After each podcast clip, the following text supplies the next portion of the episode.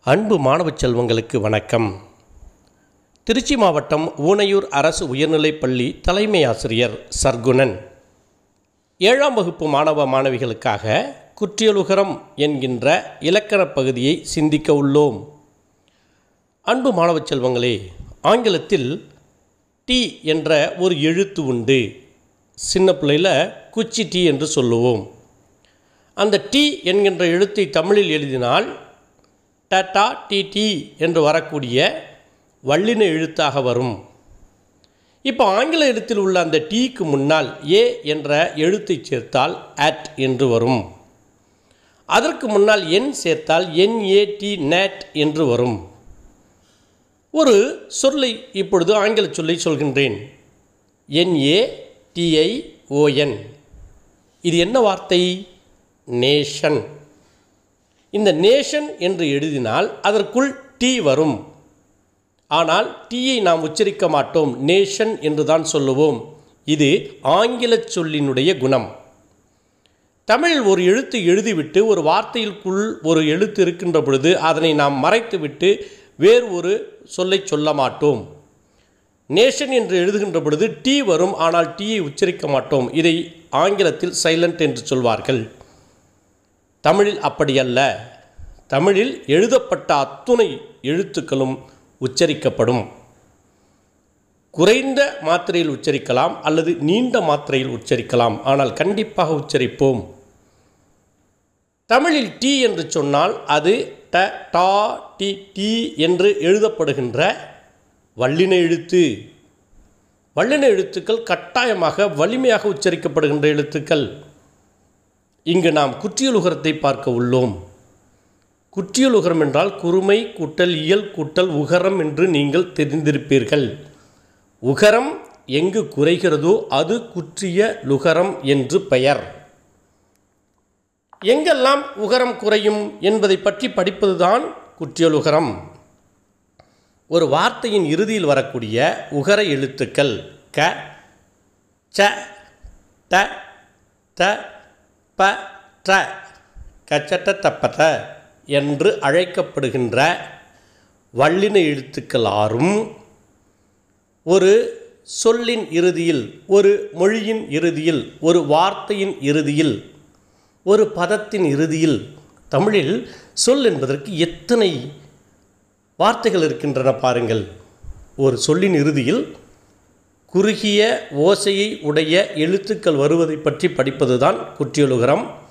அந்த குறுகிய ஓசை உடைய எழுத்துக்கள் வல்லின எழுத்துக்களாகிய க ச ட த ப ட இந்த ஆறு எழுத்துக்களின் மீது உகரம் ஏறி வந்தால் இக்கு கூட்டல் உ கு இற்று கூட்டல் உ ட்ரு என்பது போல இந்த ஆறு வல்லின எழுத்துக்களின் மீது ஏறி வருகின்ற உகரம் கு சு டு டு பு டு என்று வருகின்ற பொழுது சொல்லின் இறுதியில் வந்தால் இது தன்னுடைய முழுமையான ஒரு மாத்திரையிலிருந்து குறைந்து அரை மாத்திரையாக ஒலிக்கும்.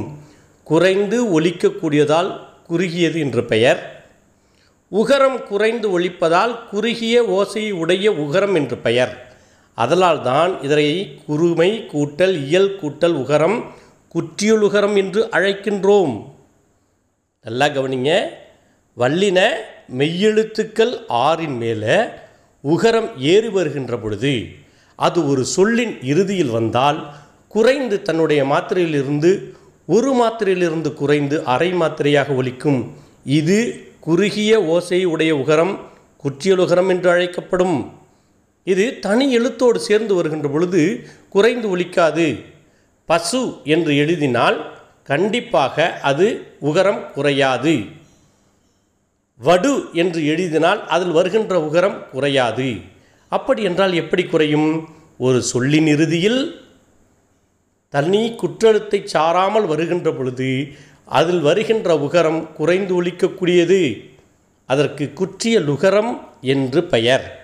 ஒரு மாத்திரையிலிருந்து குறைந்து அரை மாத்திரை ஒழிப்பதால் குறுகிய ஓசையுடைய குகரம் குறுகிய ஓசையுடைய உகரம் குற்றியலுகரம் என்று அழைக்கப்படுகிறது. அன்புடன் மாணவச் செல்வங்களுக்கு நன்றியோடு விடைபெறுகின்றேன். நன்றி. அன்பு மாணவச் செல்வங்களுக்கு வணக்கம். திருச்சி மாவட்டம் ஊனையூர் அரசு உயர்நிலைப்பள்ளி தலைமை ஆசிரியர் சை. சர்க்குணன் பேசுகின்றேன். இன்றைய தினம் ஏழாம் வகுப்பு மாணவ மாணவிகளுக்கான குற்றியலிகரம் என்னும் இலக்கணப் பகுதி பற்றி சிந்திக்க உள்ளோம். அன்பு மாணவ செல்வங்களே குற்றிய லுகரம் பற்றி நீங்கள் நன்றாக அறிந்து வைத்திருப்பீர்கள். தனி குற்றெழுத்தைச் சாராது. ஒரு சொல்லின் இறுதியில் வரக்கூடிய வல்லின உகர எழுத்துக்கள் தன்னுடைய ஒரு மாத்திரை அளவிலிருந்து குறைந்து அரை மாத்திரையாக ஒலிப்பதே குற்றியலுகரம் இது உங்களுக்கு நன்றாக தெரியும். அதேபோல் இன்றைய தினம் குற்றியலிகரம் பற்றி பார்ப்போம். குறுமை கூட்டல் இயல் கூட்டல் இகரம் குற்றியலிகரம். அதாவது உகரம் குறைந்து ஒழித்தால் குற்றியலுகரம் என்று அழைப்பது போல. இகரம் குறைந்து ஒழித்தால் அதை குற்றியலிகரம் என்று அழைக்கிறார்கள். இகரம் எப்பொழுது குறையும் என்பதுதான் குற்றியலிகரம் பற்றி படிப்பதற்கான காரணம்.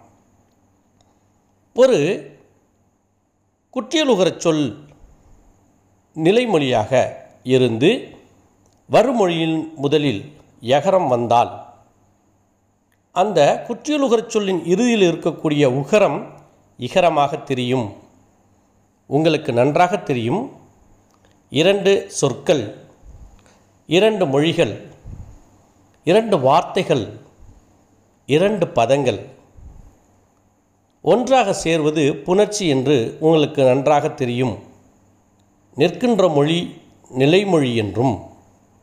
வருகின்ற மொழி வருமொழி என்றும் உங்களுக்கு நன்றாக தெரியும். நிலைமொழியாகிய முதல் சொல் குற்றியல் உகரமாக இருந்து வருமொழியாகிய இரண்டாவது சொல் தன்னுடைய முதல் எழுத்தை யகரமாக கொண்டு புணர்ந்தால் முதல் சொல்லில் உடைய இறுதியில் இருக்கும் உகரம் இகரமாக தெரியும். சான்றாக ஒன்றை பார்ப்போம். நாடு என்கின்ற நிலைமொழி ஒன்று உள்ளது என்று வைத்துக் கொள்ளுங்கள். நாடு என்கின்ற சொல் குற்றியல் உகரச் சொல்.